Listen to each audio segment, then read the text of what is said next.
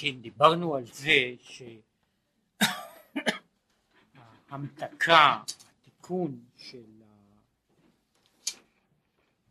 ההמתקה, התיקון של הנפש הבעמית הוא בשורשה. ובשורשה פירושו של דבר שאני צריך ואני יכול להעלות אותה על ידי זה שאני מגלה לנפש, לנפש הבהמית שבתוכי את המקור שלה. ולכן אומר לפני קריאת שמע שבה יש ההתעוררות הגדולה צריכה להיות ההתעוררות הגדולה של הנפש שבה שפע של מעלה בעצם נוצר בתוך, בתוך האדם האדם צריך להזכיר לנפשו את המקור שלה והמקור שלה הוא בעצם המלאכים וחיות הקודש אינם אלא הפרוטוטיפוס של, ה, של הנפש של הנפש שלנו. וכאשר הוא מזכיר לנפש הבהמית את, ה, את הדבר כך על ידי זה יש עלייה על כל העולמות. וזה מה שהוא דיבר בעיית הסוס והרוכב. הסוס בעצמו הוא בהמה הרוכב בעצמו מוגבל בדרכי ההילוך שלו כאשר הסוס נמשל על ידי הרוכב על ידי זה יכול הרוכב להגיע למעלות שהוא לא היה יכול היה להגיע אליהן קודם לכן. ומשום כך אם הנפש האלוקית יכולה לכוון, יכולה לנווט את הנפש הבעמית עד כדי כך שהנפש הבעמית הזו תגיע למצות את מה שנמצא בתוכה, שזו בעצם הנקודה שהנפש הבעמית יכולה לגלות את המהות הפנימית שלה, מכיוון שהמהות הפנימית של הנפש הבעמית נמצאת בעצם מלמעלה מעלה, לכן היא יכולה להגיע לידי העלאה שהנפש האלוקית איננה מסוגלת אליה. וזה מה שהוא דיבר באופן כללי העניין הזה זהו עניין בהתערותא דלתתא התערותא דלעילה שמלמטה למעלה להיות ביטול באור אינסוף ברוך הוא מלמטה למעלה. זאת איך היא נוצר שבכוח התעוררות של מטה באה על ידי זה, נוצרת על ידי זה התעוררות של מעלה, הוא אומר ההתעוררות התעוררות של מטה יכולה ליצור את ההתעוררות של מעלה לא כמו שכרגיל אנחנו מבינים את זה כאילו בתור עניין סימפתטי רק בתור, בתור עניין של רזוננס. בעצם הנפש של מטה כאשר היא מגיעה לשורשה כאשר היא מגיעה למצות את מה שיש בתוכה פנימה הנפש הזו יכולה להגיע לדרגות שהן מעל למה שיש לנפש האלוקית.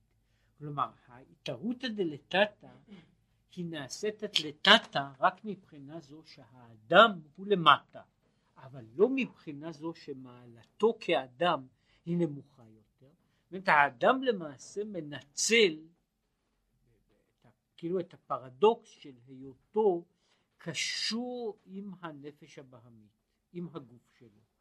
אם הוא יכול לגאול, לשחרר את הכוח שכמוס בתוך הגוף, בתוך הנפש הבעמית, הוא יכול על ידי זה לעלות למדרגה גבוהה ועליונה הרבה יותר מאשר הנשמה בעצמה, משום שכמו שהוא אמר, בתוך הנפש הבעמית נמצא הגרעין של רב יעבוד צעיר.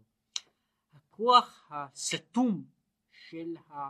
שהוא עליון יותר, שהוא שבור אמנם, אבל אם הוא מגיע לידי תיקון הוא יכול להביא אותו לידי למעלה מעלה. מעשה בגשמיות, פעולתו של האדם בעולם בגשמיות היא בעצם, בהיקף הגדול, היא כל העבודה הזו. זאת אומרת, מה כוחו של האדם, כוח השרירים שלו, למעשה, הוא מוגבל, גם של כך וכך בני אדם יחד. מה שעושה האדם בעולם באופן כללי הוא כיוון, ניווט של כוחות טבעיים שהם הרבה יותר גדולים. מאשר כוחו של האדם, ועל ידי זה שהוא רותם אותם, מכוון אותם בכיוון מסוים, על ידי זה הוא יוצר כוח שהוא יותר גבוה, יותר, יותר תקיף מאשר, מאשר גופים אחרים. זאת אומרת השאלה כיצד יכול האדם להתגבר לא רק על הסוס, אלא כיצד יכול האדם להתגבר על כל המכשולים של עולם שלם שעומדים מולו, אדם איננו יכול להזיז הר, אבל הוא יכול לכוון את הטבע שיזיז את ההרים. עכשיו אותה בחינה היא ההתערותא דלתתא של האדם שבה התפקיד של הנפש האלוקית הוא כאילו לשמש ההדק, התעלה, ההכוונה לפעולה, לעוצמה של הנפש הבעמית. אבל הנפש הבעמית בעצמה בלי זה היא לא תעשה את הדברים הללו. זאת החומרים הללו בעצמם המצויים בתוך העולם, בתוך הטבע, הם אינם פועלים, הם אינם פועלים, אינם משנים דברים. כוחו של האדם הוא בזה שהוא יכול לבנות סדר בתוך המערכות, מערכות פראיות ולא מוגדרות שנמצאות בתוך הטבע, ועל ידי זה שהוא יוצר בהן סדר, הוא יכול להעלות אותן לדרגה, לדרגה יותר גבוהה ולהשתמש בעוצמה שלהם. וזהו העניין של התערותא דלתתא של האדם באופן כללי מאוד.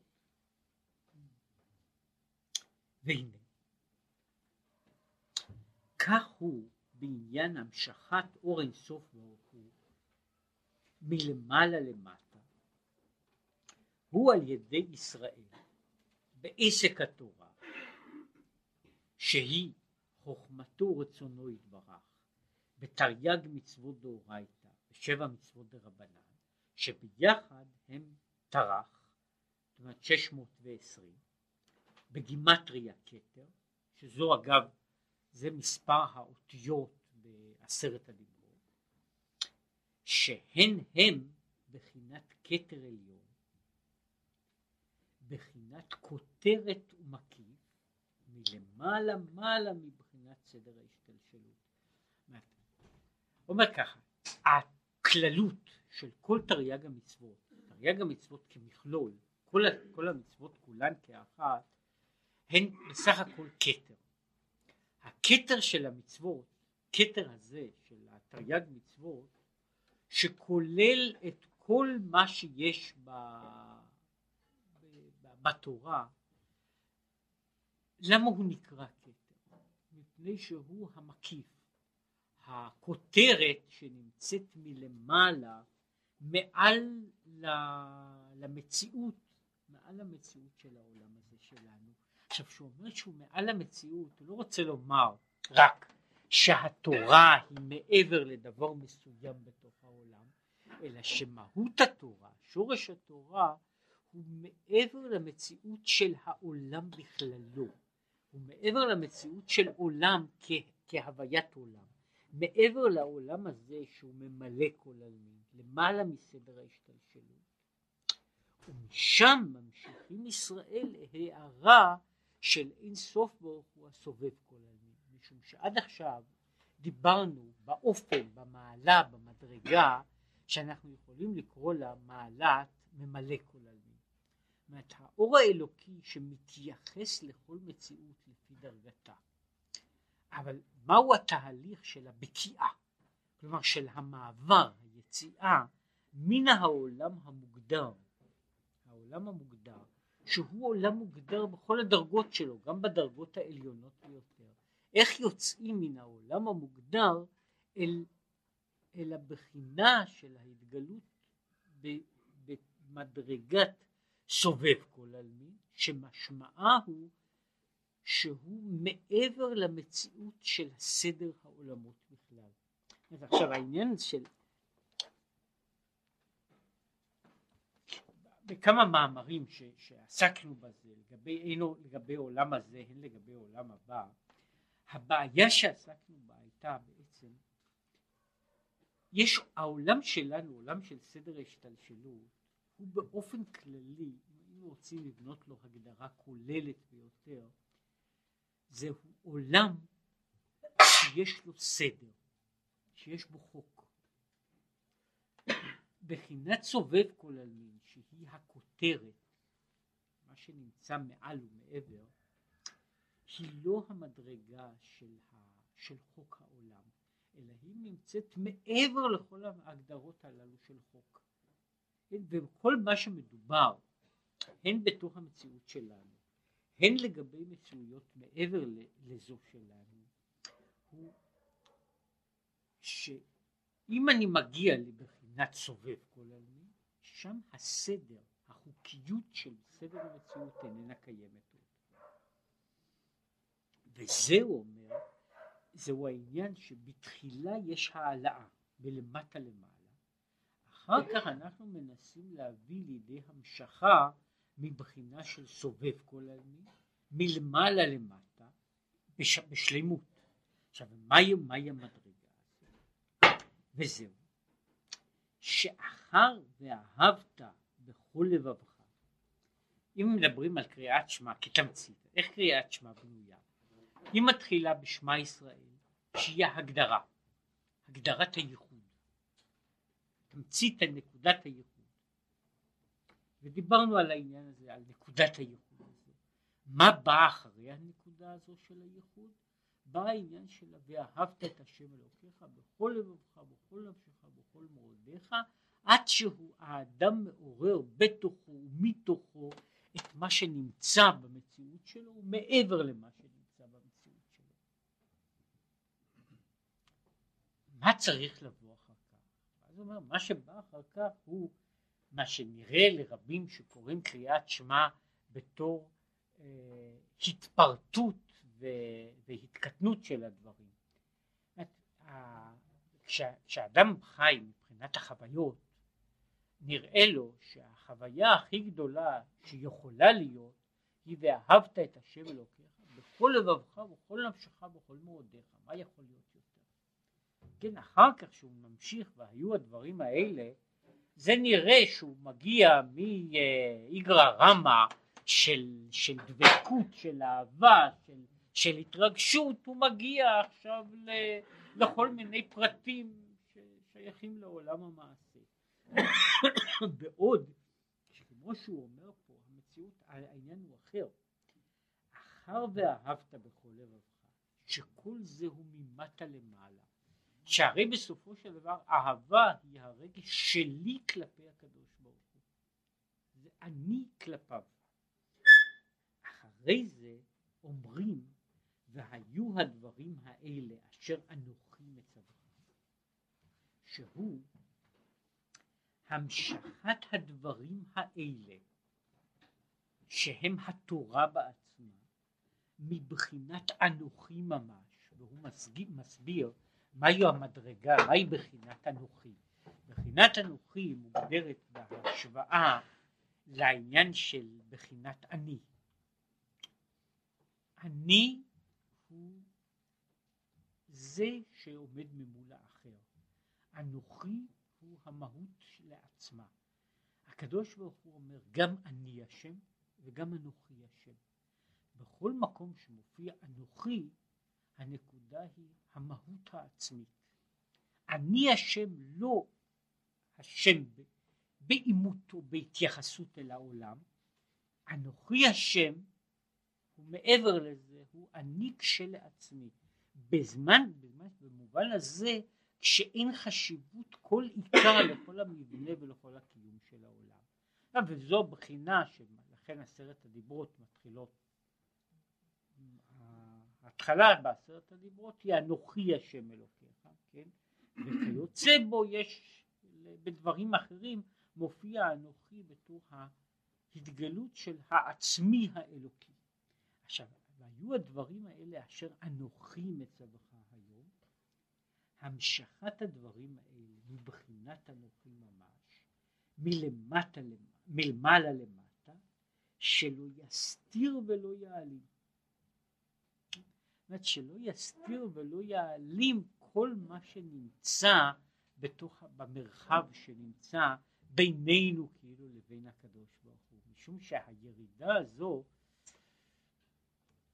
פעמים שאנחנו מקבלים, מקבלים מצווה והיא עכשיו מוסתרת, היא מעוממת ואנחנו מדברים פה על שהיו הדברים האלה אשר אנוכי מצווך שהם יהיו על לבביך. זאת אומרת שהדברים יגיעו מנקודת האנוכי אל, אל מהות האדם בלי הסתרות העלמות של האני האנושי.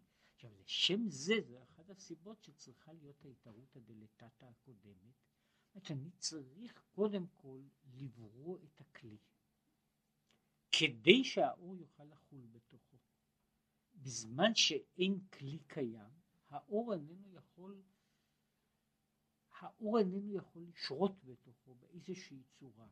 גם בדרגות עליונות אני צריך עדיין את הכלי שיוכל להיות מוכשר לקבל את האור. אם אין לי כלי בכלל,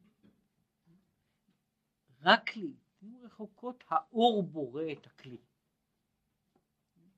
כרגיל, כשהאור בא בלי כלי, האור הזה הולך לאיבוד.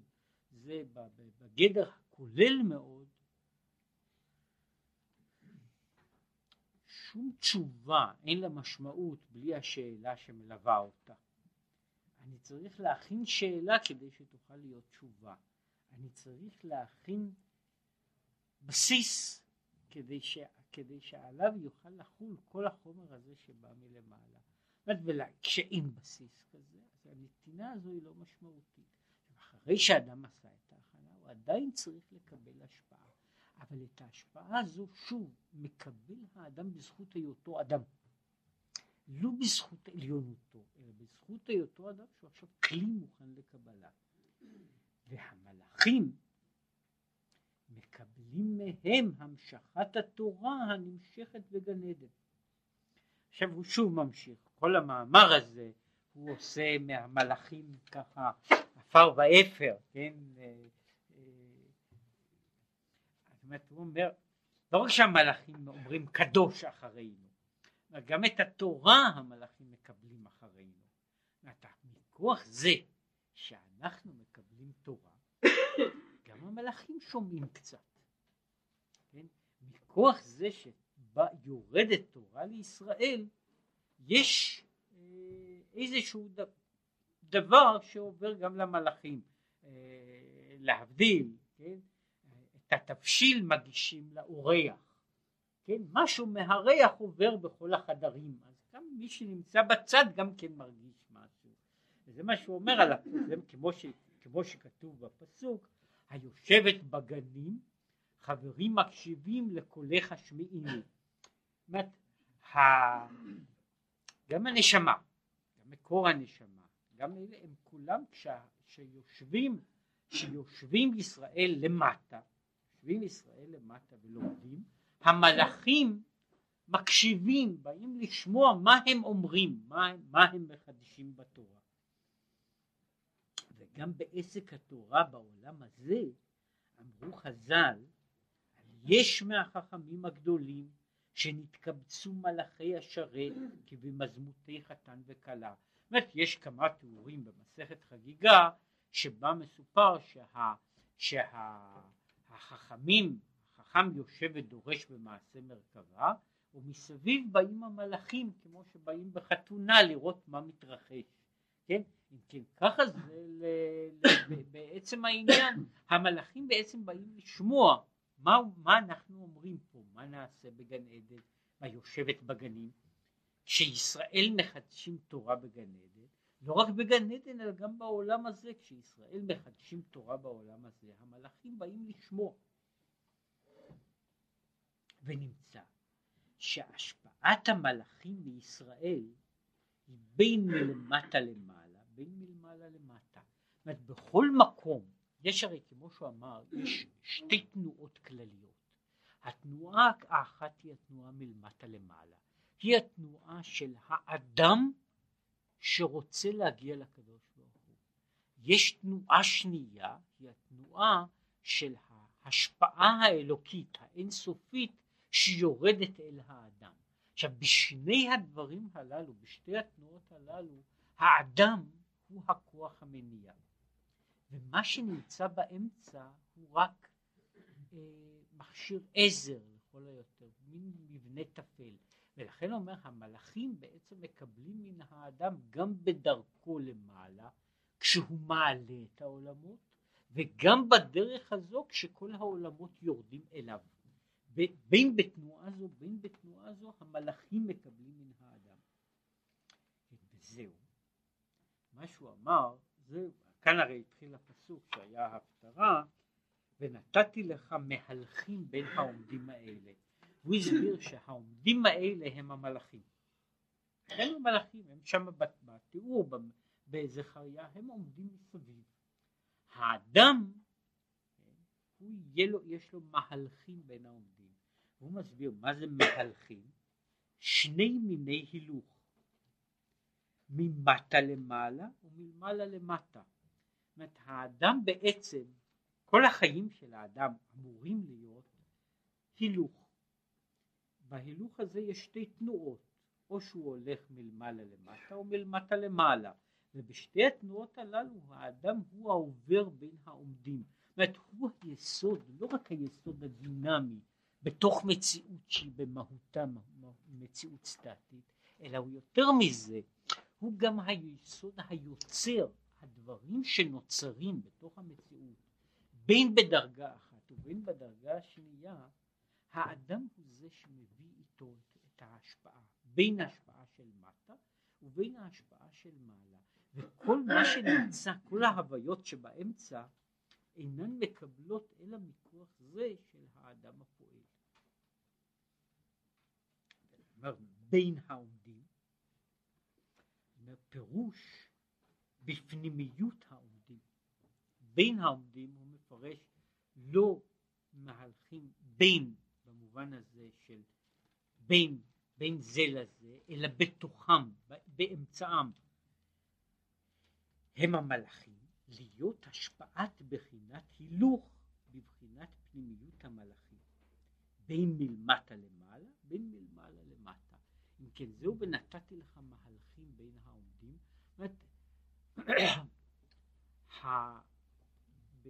במובן הזה, יש לתיאור הזה, הוא לא, הוא לא תיאור לגמרי חדש.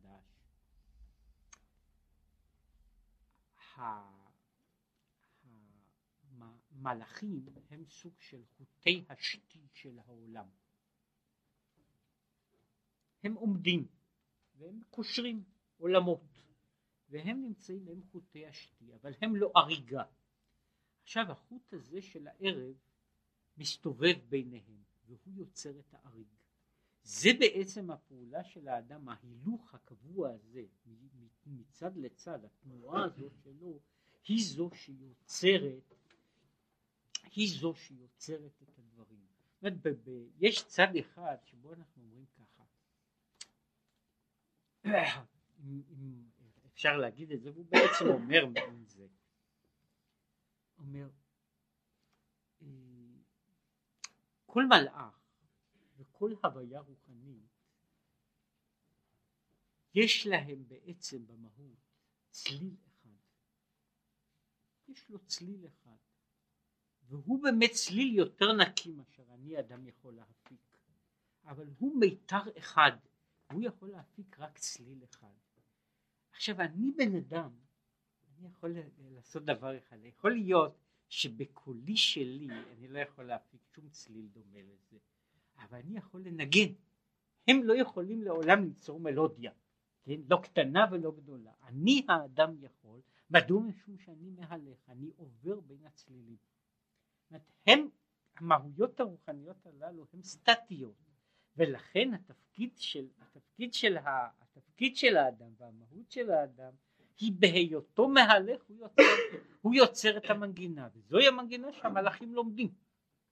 זאת המלאכים מקבלים בכל פעם, בכל פעם נוצר בין מלמטה בין מלמעלה יש ניגון חדש וזה מה שהמלאכים שרים. כן, הוא אומר המלאכים כל מלאך יכול להגיד רק את, ה, את הצליל שלו משום שהוא מלאך. האדם כאדם יכול רק, יש לו דבר אחד שהוא יכולתו לנוע, לזוז בין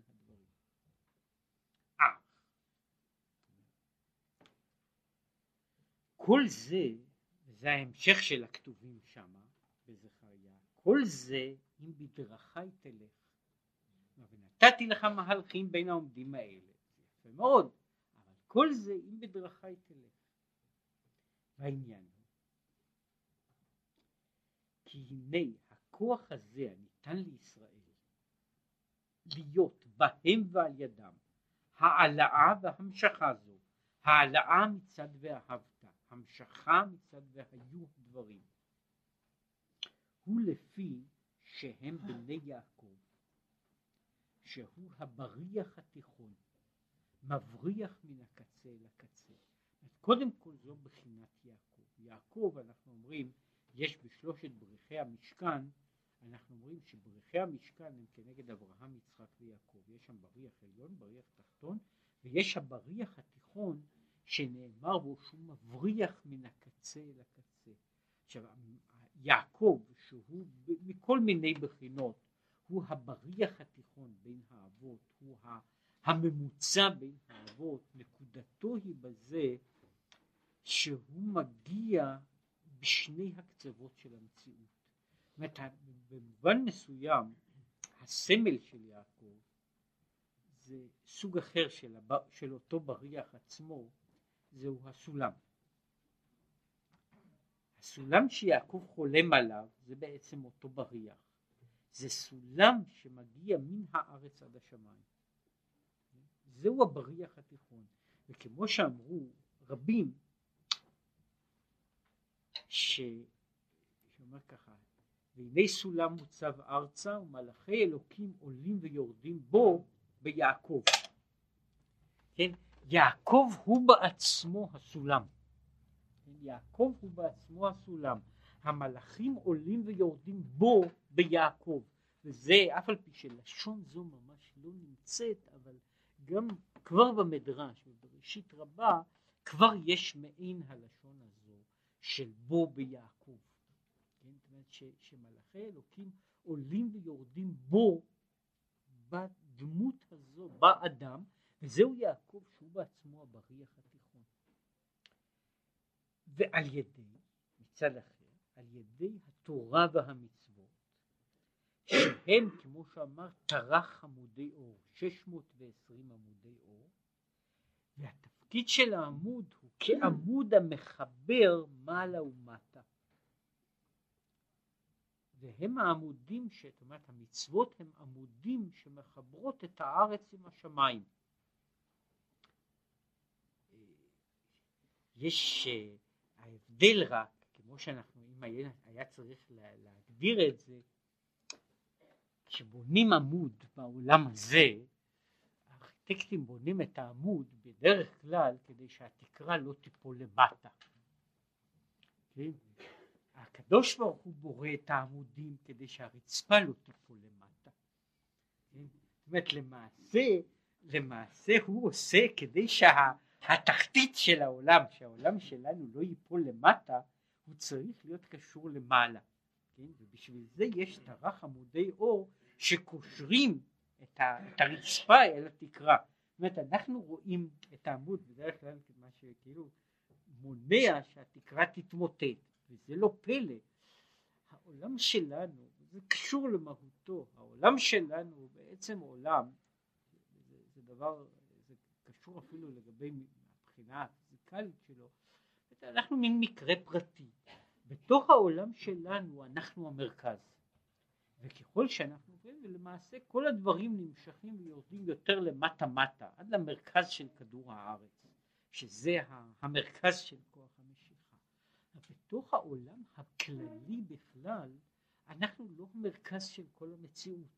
בתוך העולם הכללי הזה הבעיה מה מחזיק את מה הגג את, הגג את התקרה או הגג את הרצפה או להפך היא לא פשוטה בתוך ההיקף הגדול של העולמות. וכשאנחנו מדברים פה בהיקף הזה של העולמות, טרח עמודי אור, הם מחזיקים, מה שאומר את זה, הם מחברים את המעלה והמטה, והם מחברים שני דברים. אמרתי שהם מחברים שהרצפה לא תיפול למטה. הם עושים גם דבר אחר, שהתקרה לא תעוף למעלה. כן? ושזו בעיה, זוהי סכנה נוספת שיכולה להיות. התקרה תתעופף לה. למעשה מה שהוא מגדיר בהגדרה, התמצית של המצווה, מהי בעצם תמצית של המצווה? התמצית של המצווה היא לחבר את השמיים ואת הארץ. מה שבמקום אחר נאמר יסוד, על מידת יסוד, ככל בשמיים ובארץ, יש תרגום של זה די אחיד בשמיא וערה, שאוחז בשמיים ובארץ. זה שמחבר את המעלה והמטה, שהם לא, לא יתפרדו, שלא, שלא ייצרו, ש, שיוכלו איכשהו לתפקד. וכל התורה, עכשיו, וזהו מה שנאמר, אם בדרכי תלך. דרך, מה זה דרך? הוא המחבר מעיר לעיר. וכל התורה והמצוות נקראים דרך, משום שבהם ועל ידם, על ידי כולם דווקא, עוברת ההשפעה. אם כן ההשפעה, התורה נקראת דרך, משום שזה התפקיד. מהי דרך?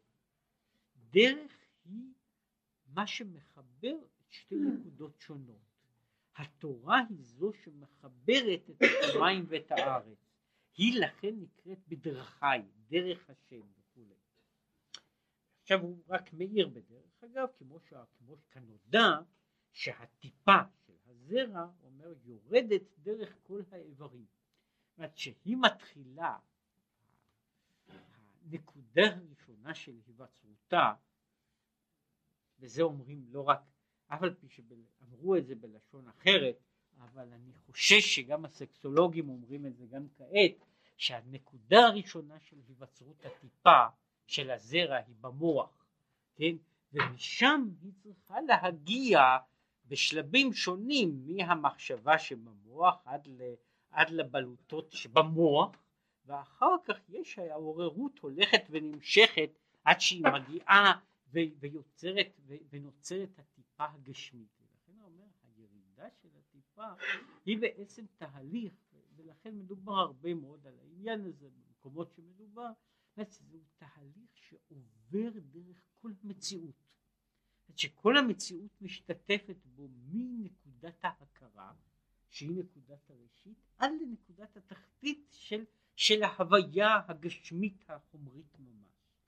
עכשיו, וזה מה שהוא אומר את זה, שזה נקרא הדרך, כן? וזה לא לחינם, ויש גם בכמה מקומות, גם בדברי חז"ל, כל העניין הזה נקרא דרך, כן? ויש בכתוב במשלי על שלושה וארבעה, כן? שלושה נפלאו ממני, ארבעה לא ידעתים, ויש שם ארבע דרכים כל אחת מהדרכים האלה קשורה לאותו סוג של נתיב שעובר מקצה לקצה, ממציאות למציאות, וזה אחד מהם. ועל זה נאמר, כל אורחות השם חסד ואמת, שאין הילוך ההשפעה אלא בבחינת חסד דווקא. ההשפעה עוברת רק בבחינת חסד, כלומר בבחינה זו של הנתינה ושל כוח הנתינה בכל דרגה, שהוא היציאה מן הגבולות אל המציאות החוצה, וכיוצא בזה בבחינת אמת דווקא, שהוא דיבר על זה שזו בחינת יעקב, שהוא הבריח התיכון, שהוא נקודת האמת, וההשפעה יכולה לעבור, אורחות השם עוברות בנקודת החסד ונקודת האמת. אבל כאן יש ההגבלה של העניין הזה. אך אי אפשר להיות מלמעלה למטה. אנחנו מדברים פה על השפעה ההשפעה הזו שהיא בבחינה של ירידת הטיפה בבחינה של השפעה של מעלה ש, שבה המהות הסובב כל עלמין מאיר אל תוך העולם שלנו ההשפעה הזו לא יכולה להגיע כי אם שתהיה תחילה מלמטה למעלה. כדי שתבוא ההשפעה הזו, כדי שהיא תוכל לפעול, היא שוב היא דורשת את הקדמת הדברים מלמטה למעלה. וזה מה שאמרו, שכל האומר אין לי אלא תורה, אפילו תורה אין לו. כן? הרי בעצם התורה היא כולה נתינה של מעלה. ולמה זה שאדם אומר אין לי אלא תורה, אפילו תורה אין לו? מפני שהוא אומר שהתורה הזו לא יורדת אליו, אין השפעה, זאת אומרת אם לא נעשתה העבודה מלמטה למעלה, קורא לזה תורה ומעשים טובים, אם אין המעשים הטובים בגדר הזה, התורה לא יורדת, כן? והוא לא יכול להגיע שתרד אליו תורה. ולכן הוא אומר, מה שהוא יקבל הוא יקבל, אבל תורה הוא לא יקבל, משום שעל התורה הזו אין, אין לה את ההקדמה, אין לה את, ה, את התשתית שהיא תוכל להגיע אליה. ועוד זאת, ועוד זאת הוא אומר, נאמר בהמשך של אותו כתוב אם בדרכי תלך וכולי וגם אתה תדין את ביתי. מה זה אתה תדין את ביתי? תרי דינה. תדין דינא דמלכותא דינא זאת אומרת תדין אתה תדין את ביתי שזה אומר זה חלק מהבניין הזה כדי שהוא יזכה שיהיו לו מהלכים בין העומדים אתה תדין את ביתי שיהיה דינא דמלכותא דינא מדוע? כי בדברים לא יבשר עוול. היא הנפש הבעמית. וצריך להכותה בשבט כמו, ש, כמו שהוא מסביר. כן אומר ככה. דיברנו על ההכנות.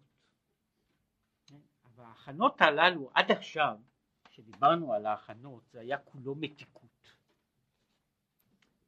בן אדם שומע קודם כל את העניין הזה של שירת המלאכים ואז ליבו מתלהב בתוכו והוא אומר השם אלוקינו השם אחד בתכלית השלימות ואחר כך הוא מגיע, כשהוא מגיע להשגה הזו הוא מגיע ל"ואהבת את השם אלוקיך בכל לבבך ובכל נפשך" ואז ממילא באה אליו התורה. זה תיאור שכל כולו מתיקות, כן? וזה, זאת אומרת, הוא תיאור טוב, הוא בסדר גמור, כן? אבל הוא לא פועל. מדוע? מפני שאומר צריך להיות גם ואתה תדין את ביתי ותדין, הוא מדבר על זה בדיוק, תדין הוא דינא דמלכותא כלומר דין, דין הוא תמיד ביטוי לא רק של משפט זה ההבדל שאנחנו מחלקים שההבדל הוא שמשפט אף על פי שהוא צדק הוא צדק מבחינת החסד הוא המשפט הזה שבו אני מתחשב בבעיות דין הוא במהותו דין קשה הדבר החותך. אתה צריך קודם לדין את ביתי, ולדין את ביתי, זאת אומרת אתה צריך להנהיג משפט קשה. עם מי? עם המהלך עם הנפש הבעמית, אנחנו קודם עברנו עליו, החלקנו אותו. מה זאת אומרת? אנחנו אמרנו שבן אדם אומר לנפש הבעמית, צריכים לעבוד את השם, ואז קורה דבר שהנפש הבעמית הזו בתוכו מתעוררת באהבה גדולה ובתשוקה נפלאה. זה היה נפלא אם זה היה קורה ככה, כן, לפי הזמנה, אבל במציאות זה לא הולך בדיוק ככה, מפני שכמו ש... שכל אחד יודע, כן, אה, לנפש הבעמית יש המון עיסוקים אחרים, כן, יש עולם גדול ועולם יפה, ובעולם הזה יש המון פיתויים ורציות, ובתוך העולם הזה הנפש הבעמית שאני קורא לה לבוא לרוץ מהר לבית הכנסת אז יש לה, יש כל מיני דברים לעשות מלשחק בגן הזה עד לשחק במקום אחר. יש, יש הרבה מה לעשות לנפש הבעמית. וכשאני קורא לה לכו ונלכה כן רצה תמיד כן אומר ולכן אומר זהו העניין של התת הדין עכשיו הוא אומר ולמה הוא מדבר על דינא דמלכות שאומר בדברים לא, שהביטוי הזה שבדברים לא יבשר עבד אני בא אל העבד. והעבד כבר רגיל אני אומר לו משהו הוא אומר כן כן כן ואחר כך הוא ממשיך לעשות מה שהוא עושה כרגיל וכדי לעשות את זה אז אני צריך להכות אותו בשוט כדי לעשות איזשהו דבר. עכשיו פה בעניין הזה של הנפש הבעמית אומר זה אותו דבר. לוקח בן אדם ופותח את הספר הגדול והוא לומד על זה שצריכים לעבוד את השם. והוא מקווה שזה מיד ישפיע על הנפש הבעמית. אז הנפש הבעמית אומרת נכון נכון זה בסדר גמור והיא ממשיכה בדיוק בשלה, בדיוק כמו שהיה קודם, וכל הרציות והחלומות והשאיפות שהיו לה ממשיכים כמו שהיו. וזה מה שהוא אומר, צריך להכותה בשבט. עכשיו, איך מכים את הנפש הבעמית בשבט? ופה הוא עומד על איזושהי נקודה, נדבר פה על, על נקודה שהיא חשובה. יש אנשים שחושבים שמכים את הנפש הבעמית על ידי זה שעושים תעניות או שעושים סיגופים. שם במקרה הזה הגוף לא אשם וה... וה... שאני מענה אותו בסיגוף או בתענית או מלכה אותו או עושה גלגול שלג אז בעצמו הגוף לא מתפעל הרבה מזה.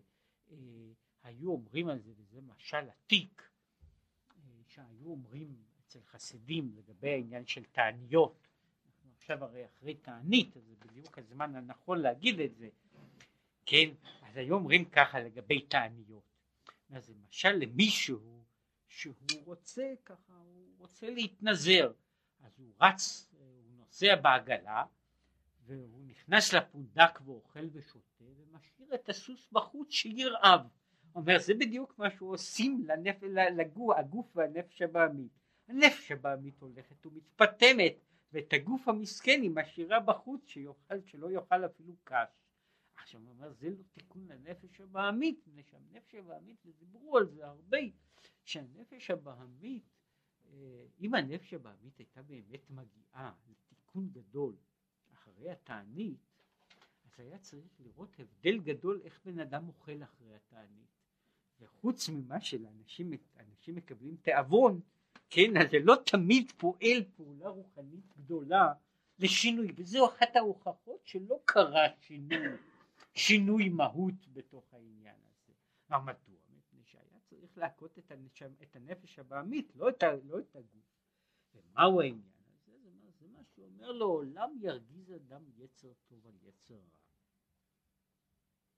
וזה מה שהוא קורא לזה, הוא מה שהוא קורא בחינת זיעתן של החיות. אומר, זיעתן של החיות זה, זה העניין של הרגזה, פחד. וההרגזה הזו, אומר, יש, כשאדם אומר לעצמו, כן, וזה מה שקורה, זה היה, לכן היה, היו החששות גם לגבי תעניות.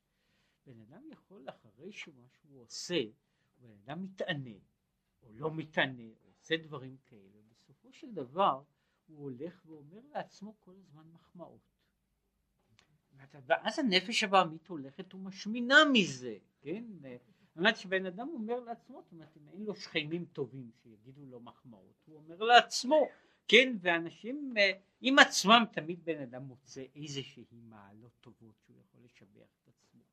ואז הוא אומר, וכאן הבעיה, המלחמה, הזיעתן של החיות, ירגיז את יצר הרע, זה פירושו של דבר שבן אדם צועק על עצמו. אומר, ועכשיו, אם אני רוצה לצעוק על עצמי, יש דבר אחד שהוא ברור, ששום אדם בחוץ לא יודע את החסרונות שלי כמוני. לא ייתכן שבן אדם ידע כל כך הרבה חסרונות. כשאני רוצה לעשות את זה, אז אני לא יכול להתחבא. כן, כשאני בא היו, היו אומרים את זה, אומרת שתירוצים אומרים למשטרה, כן?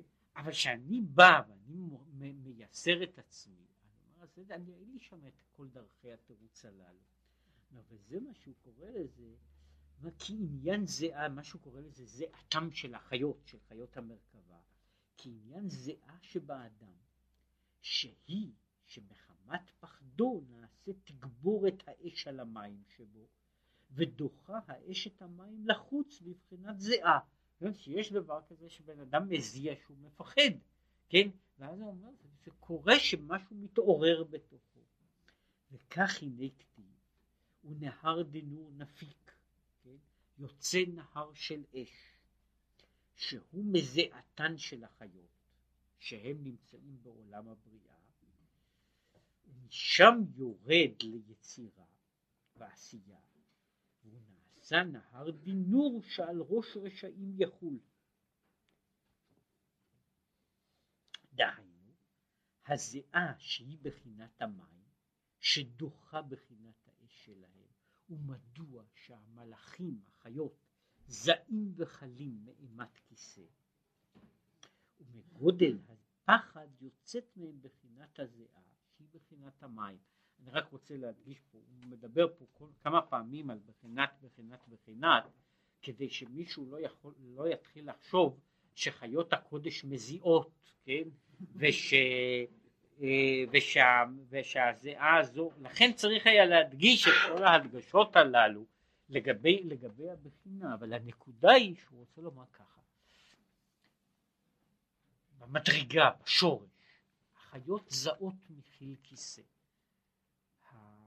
האימה של קרבה אל הקדוש ברוך הוא יוצרת אימה, ואנחנו מתארים את זה כאילו החיות הקודש עכשיו מזיעות מחמת, הן זעות ומזיעות מחמת האימה. עכשיו הדבר הזה, הזיעה של החיות, היא נעשית נהר של אש לגבי עולם נמוך יותר, כן? והלאה. והוא בחינת השפעה והמשכה כמים, ומזה נעשה נהר דינור. כעניין כעס על ההיפוך הנמשך מחמת המשכת האהבה. יש, יש סוגים, יש סוגים שונים שהוא מדבר פה על הבעיה של הנהר דינור, תדין את ביתי. יש עניין של, של כעס או שנאה שהם נובעים רק משנאה, שנאה של שנאה. יש בחינה של כעס וכולל גם שנאה שהיא נובעת מחמת האהבה, שהיא צד מסוים של הקיצוניות של האהבה, שהאהבה הולכת ונעשית כזו שכל מה שמפריע לי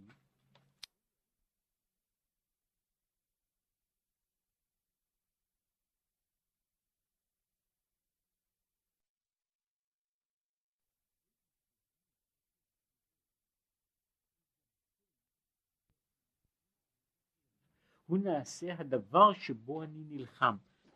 זאת אומרת, יש, יש שתי תגובות, יש, יש תגובה שהיא נובעת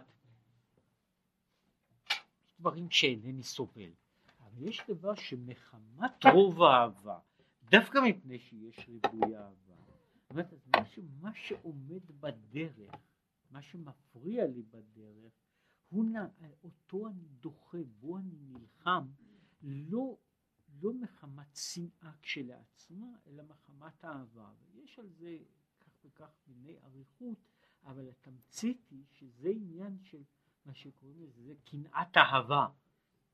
זהו הפירוש הפשוט של, של קשה כשאול קנאה בשיר השירים, שהוא שייך לאותו עניין בעצמו, להרגשה הזו של משהו עומד בדרכי ואיננו נותן לי, הוא איננו, הוא מפריע לי, הוא המעצור. עכשיו, אם בן אדם באמת אוהב את הקדוש ברוך הוא, הוא מגלה בתוכו אהבה, העניין הזה של זה שהוא דן את הנפש הבעמית, אז זה לא מפני שהוא רוצה להתאכזר על עצמו, אלא כמו שיש בכמה מקומות, זה מופיע גם בספר של אותו מחבר, בספר התניא, שהוא מדבר על, ה, על העניין הזה, איך בן אדם מדבר אל הנשמה שלו, אל הנפש הבהמית, שהוא בלשון הזה, אתה משוקץ, מתועב, אתה מפריע לי לעשות מה שאני רוצה לעשות. יש, יש ההרגשה הזו, אם בן אדם מגלה בתוכו את אהבת השם, הוא יכול אז להרגיש את ההתנגשות עם הנפש הבעמית לא מבחינה של רדיפה, אלא הנה יש, פה, יש לו פה מעצור ש, שעומד ומפריע לי, כן? זאת אומרת, יש, יש הרגשה ויש אה, שוב כמה דימויים לזה שהם דימויים עתיקים כמו שיש דבר חדש, אני ממהר ללכת לאיזה מקום ומישהו עכשיו מחליט להתלב, להתחבט לי בין הרגליים אני הולך, אני ממהר ללכת לאיזה דבר שהוא עכשיו חשוב בעיניי, ועכשיו מישהו בא, לש... בא לספר לי סיפור מה קורה עכשיו בתיאטרון, כן? אמרת, זה דרך הטבע הוא שאם אני רץ, נניח שאני מאוהב, ואני רץ עכשיו לפגוש את מישהו, ועכשיו מישהו בא לספר לי איזה, איזה יופי הייתה ההצגה הזו, והוא יעשה לי ביקורת ספרותית יפה מאוד על הנושא. ככל שהאהבה יותר גדולה, אז הדחיפה שאני אדחף אותו הצידה היא תהיה יותר גדולה. כן, זה יהיה, זה יהיה פשוט, ש, שככל שאני יותר באמת רוצה, אני דוחף. עכשיו הוא אומר, פה הבעיה של הנפש הבעמית, הוא מעמיד אותה באותו אופן. האדם, אם האדם רוצה ללכת לקראת הקדוש ברוך הוא, כן? עכשיו באה בא הנפש השנייה ומספרת לו, אתה יודע איזה עולם יפה, איזה חוץ יפה, איך היה משחק הכדורגל, ועוד ועוד ועוד, כל אחד לפי, לפי התשוקות שלו, הרי יש רשימה ארוכה, כל אחד יש לו את הנודניק התורן שלו, ולפעמים יש אחדים, זאת אז אם באמת בן אדם באמת מרגיש את, את התשוקה, אז הוא, יוצא, הוא דוחף אותו הצידה, הוא דוחף אותו הצידה, ואי אפשר לעשות את זה על ידי זה שאני אומר בעדינות, תזוז בבקשה, אלא על ידי זה אתה מפריע לי במשהו חשוב, כן? וככל שאני, שזה נעשה אמיתי יותר, אתה מפריע לי, זה, יש כל מיני דברים בעולם, יש אלף דברים, כן? עכשיו אני עכשיו עושה משהו שהוא חשוב בעיניי ואהוב בעיניי, עכשיו מישהו בא לבלבל לי את המוח עם איזשהו נושא יפה, מעניין, זוהי הדחייה שהוא קורא לזה, זה מה שהוא קורא לזה, אתה תדין את ביתי. כן, הדין הקשה הזה הוא הדין, זאת אומרת שאני פונה לנפש הבעמית לא בבחינה של תחבולות, אני פשוט מנסה לדחוף את הדבר, לדחוף את הדבר בכל החומרה, משום שהוא מפריע לי בדרכי. ותדין את ביתי. הוא בחינת נפש האלוקית. ביתו של הקדוש ברוך הוא, ביתו של הקדוש ברוך הוא בנשמה האלוקית. וזה מה שהוא אומר, כי היכל השם המה. הם בעצמם, ישראל הם היכל השם. ועשו לי מקדש ושכנתי בתוכם. בתוכו לא נאמר, אלא בתוכם. לכן הוא אומר,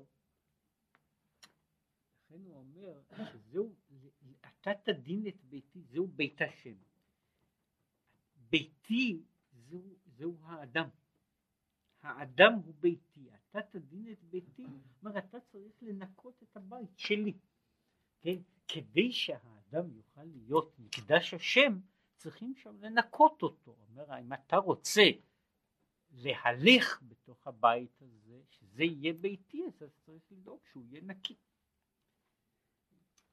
וגם אתה, זה ההמשך, גם אתה, הוא יהושע הכהן הגדול, שהוא שושבינה דמטרוניתא.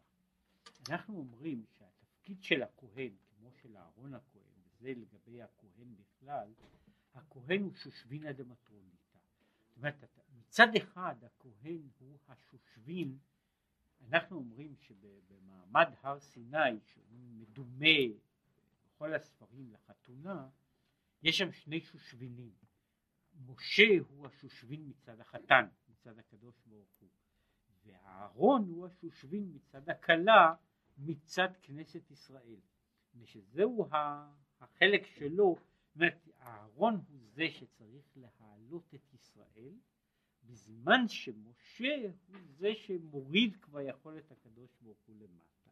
עכשיו הכהן הגדול בתפקיד, תפקידו תמיד, כמו שכתוב בספר מלאכי, שפתי כהן ישמרו דעת ותורה יבקשו מפיו כי מלאך השם הוא וכולי, כל העניין הזה, התפקיד של הכהן הוא זה שהוא השושבין של עם ישראל, מה שהוא קורא לזה בהעלותך את הנרות.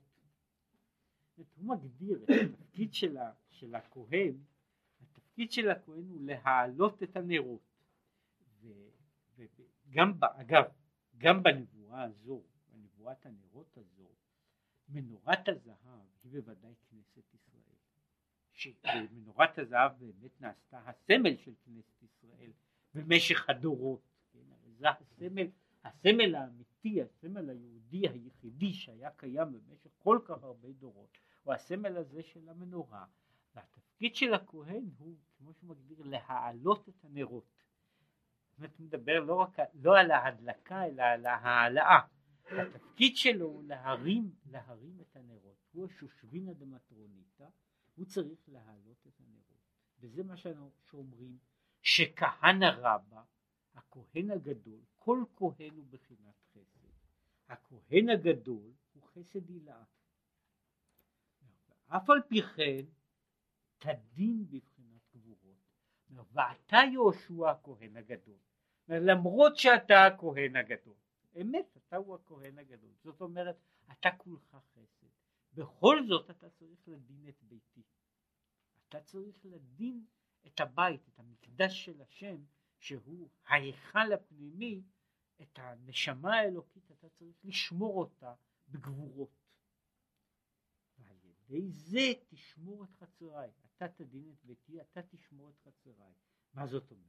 חצריי הוא בחינת נפש הבהמית. אומרת, יש בית השם, המקדש השם, שזהו הנפש, הנשמה האלוקית, שהיא היכל השם. ומסביב לזה יש החצר, כן? והחצר היא הנפש הבעמית. עכשיו, כי ההפרש,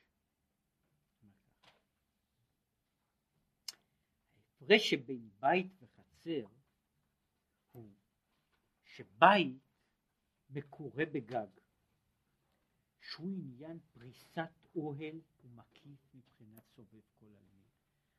הבית יש עליו גג, והבית הזה הוא כאילו בא, הוא מכוסה, הוא בא מאור אחר. מה שאין כן חצר, החצר אינה מקורה, והיא צריכה שמירה. לכן אומר, אתה תדין את ביתי, אתה תשמור את חצריי. אם אתה בביתי, בבית הפנימי, אתה תהיה בבחינת גבורות.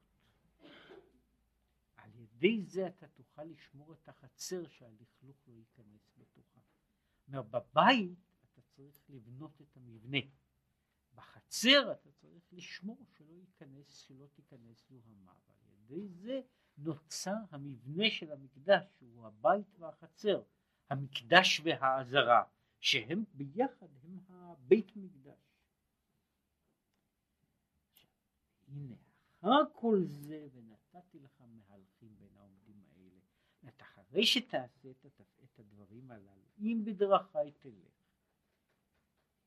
את, ואתה תדין את ביתי, אתה תשמור את חצרה.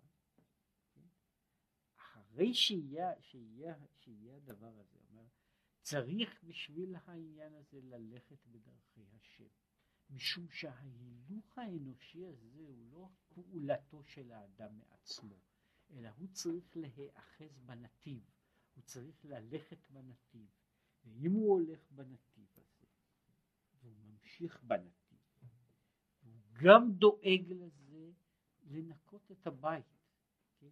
אבל בשביל לנקות את הבית, הבעיה הזו של תדין את ביתי, שהוא קורא לזה, שירגיז אדם יצר טוב על יצר רע, שהוא קורא לו, תדין את ביתי, תנהג בביתי במידת הדין. מהו עניינו של, של תדין את ביתי? יכול להיות שבן אדם יש לו התייחסות, אבל הוא לא רוצה לנהוג עם עצמו בחומרה. הוא לא רוצה לנהוג עם עצמו במידת הדין, אלא במידת הרחמים. והרבה אנשים עושים את זה עם עצמם.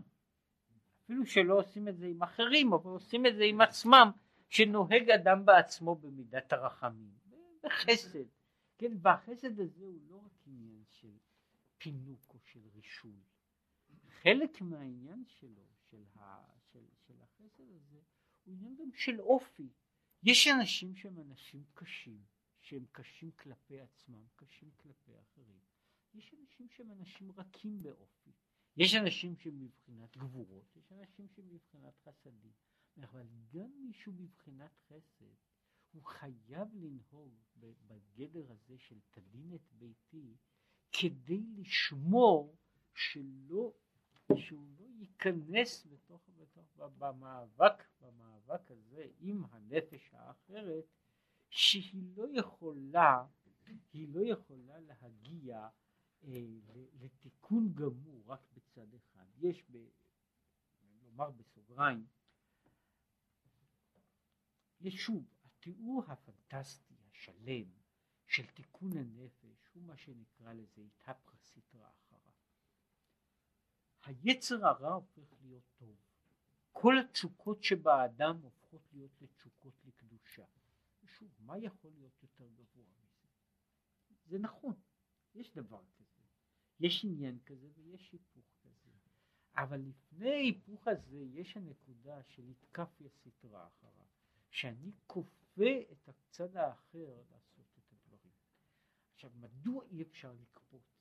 שזאת תשוקתה, תשוקת הנפש של הרבה אנשים שנכנסים בזה, זאת שהם היו רוצים להגיע לאיזה, למה ללכת לשלב הזה שבו בן אדם צריך כאילו לבנות דברים בכפייה? כן? מדוע לא להתחיל ישר מהנקודה הזו של התעוררות של מעלה? יש המון אנשים שכל תפיסה של הגבורה בעניין הזה היא בשבילם, היא לא מנוגדת לאופי, מנוגדת לתפיסה, מנוגדת להכרה. בן אדם מרגיש הערה אלוקית, וכל העולם עכשיו פורח ומצייץ ומי יודע מה.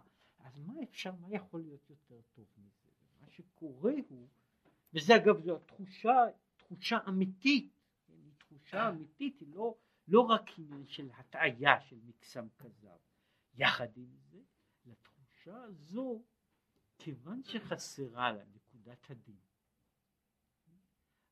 יוצרת שכל מה שנעשה בתוך האדם החלק השני בתוכו הוא אולי לפי שעה רדום, כן? אבל הוא קיים, והוא לא זו בלבד שהוא קיים, אלא שהוא פועל באותו אופן, ובסופו של דבר יוצא, וזה דבר שרואים אותו בפועל ממש, פלוני שהיה נראה לי, באמת עומד לו מישהו שהיה כולו צדיק מבחינת החסד, ופתאום כל זה מתערער. וכל זה התערער מפני שבצדק הזה מעולם לא היה ניסיון לנקות את הדברים. את העניין הזה של ההתקפיה סטרחה, של התת הדין את ביתי, הוא דרישה חמורה, דרישה חמורה מאוד לביקורת, ולביקורת עצמית חריפה מאוד. כן? היא ביקורת חריפה. אתה מרמה, אתה משקר. יש דבר כזה שאדם אומר לעצמו. זאת אומרת על דברים שלא לא אומר לאחרים, אתה מרמה, אתה משקר, זה לא נכון כאן. הנקודה הזו והזו אתה באמת יכול לגלגל עיניים יפות למעלה, וזה מרשים את כל הסביבה, אבל אתה מרמה, כן? יש דבר כזה, אנשים, מה שאנשים, כמה מה שאנשים מתנועים בתפילה הוא, הוא יפה מאוד, וזה תרגיל טוב לחיזוק ודאי של חוליות הגב, אבל חוץ מזה לגבי הנפש קורה שבן אדם לא מגיע לשורש של הדברים. והביקורת הזו, שהוא מדבר על התת הדין את ביתי, תשמור את חצריי, זהו חלק חשוב, חיוני, בתוך התהליך שהוא מדבר עליו, לשמור את הבית. צריך לשמור את הבית, אפילו אתה יהושע הכהן הגדול, כן? כן? יהושע הכהן הגדול, אתה כולך חסד, הכל בסדר. אתה תשמור את ביתי, אתה צריך, תדין את ביתי, תשמור את חצריי, כדי שתוכל אחר כך, מה שאומר, אחר כל זה, ונתתי לך מהלכים, שתי בחינות הילוך. עכשיו הוא אומר כך, ונתתי לך מהלכים, שתי בחינות והוא, בעצם מהלכים, הוא אומר, הוא לעתיד לבוא. כי כהיום, אנחנו קוראים לאותה מדרגה, קוראים לה רצו ושוב. רצו ממטה למעלה, ושוב מלמעלה למטה. וזוהי התנועה של העולם הזה. התנועה של העולם הזה היא התנועה הכפולה של העלייה ושל הירידה. שהירידה הזו היא בדרגה מסוימת גבוהה מן העלייה. זאת אומרת, הרצון רצון הנפש להידבק בהשם, השוב החזרת הבאת השפעה מלמעלה מעלה אל העולם הזה. זה בעולם שלנו, בזמן שנמצאת הדיכוטומיה, השניות של העולם הזה והעולם הבא, בזמן שנמצאת השניות של החומר והרוח, השניות של טוב ורע וכל אלה. אבל לעתיד לבוא כשיתגלה בחינת סובב כוללני, שזהו העניין של העתיד לבוא, שהשניות של העולם שלנו תיעלם, שיהיה כחשיכה כאורה, ואין בו יותר בחינת מעלה ומטה, אלא אומר זה כמו במעגל, שאין משמעות למעלה ומטה של מעגל, יהיה הכל בחינת הליכה, שיהיה גם השוב בחינת הליכה כמו הרצון. עכשיו יש לנו בחינה אחת שכאילו יש צד אחד שהוא המאמץ של הנפש, העלייה, ריצת הנפש, הביטוי הזה של רצו ושוב, שמצד אחד הוא מספר יחזקאל, והחיות רצו ושוב כמראה הבזק, מהצד השני הביסוס שלו הוא הביטוי בספר יצירה, אם רץ לבך שוב לאחור, או בנוסח אחר שוב לאחד. עכשיו, ריצת הלב היא ההליכה, ההתקדמות. השוב הוא במהותו כאילו תנועה יותר שקטה. אני מקבל, אני מושך שפע מלמעלה, אבל השוב הוא כאילו בצד הזה הוא לא כולל את, ה, את ההתרגשות, את, ה, את התחושה הזו. מהצד הזה, ואהבת את השם אלוקיך בכל נפשך ובכל מאודיך, אחר כך והיו הדברים האלה אשר אנוכי מצווך וכתבתם וקשרתם וכך הלאה, אלה דברים שנראים ירידה. זה מפני שאנחנו נמצאים בשני עולמות, שאצלנו יש עולם חומר רוח, הם, הם נמצאים, יש מעלה ומטה בעולמות שלנו. אומר לעתיד לבוא כאשר כל העולם יהיה בבחינת העיגול הגדול, שיותר לא יהיה המעלה והמטה, רק אז יהיה גם השוב בחינת הליכה כמו, ה, כמו, הר, כמו הרצון. זאת אז אני אוכל לשוב באותו אופן, באותה התלהבות, באותה תשוקה, כמו שאני רץ כעת. שהתנועה הזו, אז אני אוכל להיות, אומר, בין הרצו ושוב מגיע אז המהלך. והמהלך הוא כמו שמישהו מהלך משמאל לימין, מימין לשמאל, שאין הבדל בין התנועות הללו. זו לא עלייה, זה לא כמו קפיצה ונפילה או עלייה וירידה, אלא כמו הילוך על מישור אחד. שבשתי התנועות יש אותה, אותה התלהבות, אותה התרגשות. רק שקודם, הוא שוב חוזר, קודם צריך להיות בחינת תדין את ביתי. אומר על זה אי אפשר לוותר. אם הרי מה אתה לא תדין את ביתי, אתה לא תנקה את החצרות, כן? הרי זה מתחיל, ושוב, אני מקווה שזוכרים פחות או יותר את ההפטרה הזאת, היא מתחילה על זה שיהושע הכהן הגדול היה לבוש בגדים צועים. היא, בזה היא מתחילה. יהושע הכהן הגדול לבוש בגדים, אז זה לא חשוב מה העניין של הדבר, אבל קודם צריכים להפשיט אותו. וכדי שהוא יוכל להיכנס ולשמש בקודש צריכים להוריד את הבגדים הצועים. וזהו העניין הזה, קודם תדין את ביתי ותשמור את חצריי. אחרי זה מתחילים התהליכים של העלייה ושל ההתעלות. וזה מה שאומר ככה, וזהו עניין הנס שהיה בחנוכה וכן בפורים. שהיה תחילה מלחמה ואחר כך הנס ביום מנוחה. הוא עכשיו אומר על זה, פה יוצא, קודם יש, גם בחנוכה וגם בפורים, יש שני דברים.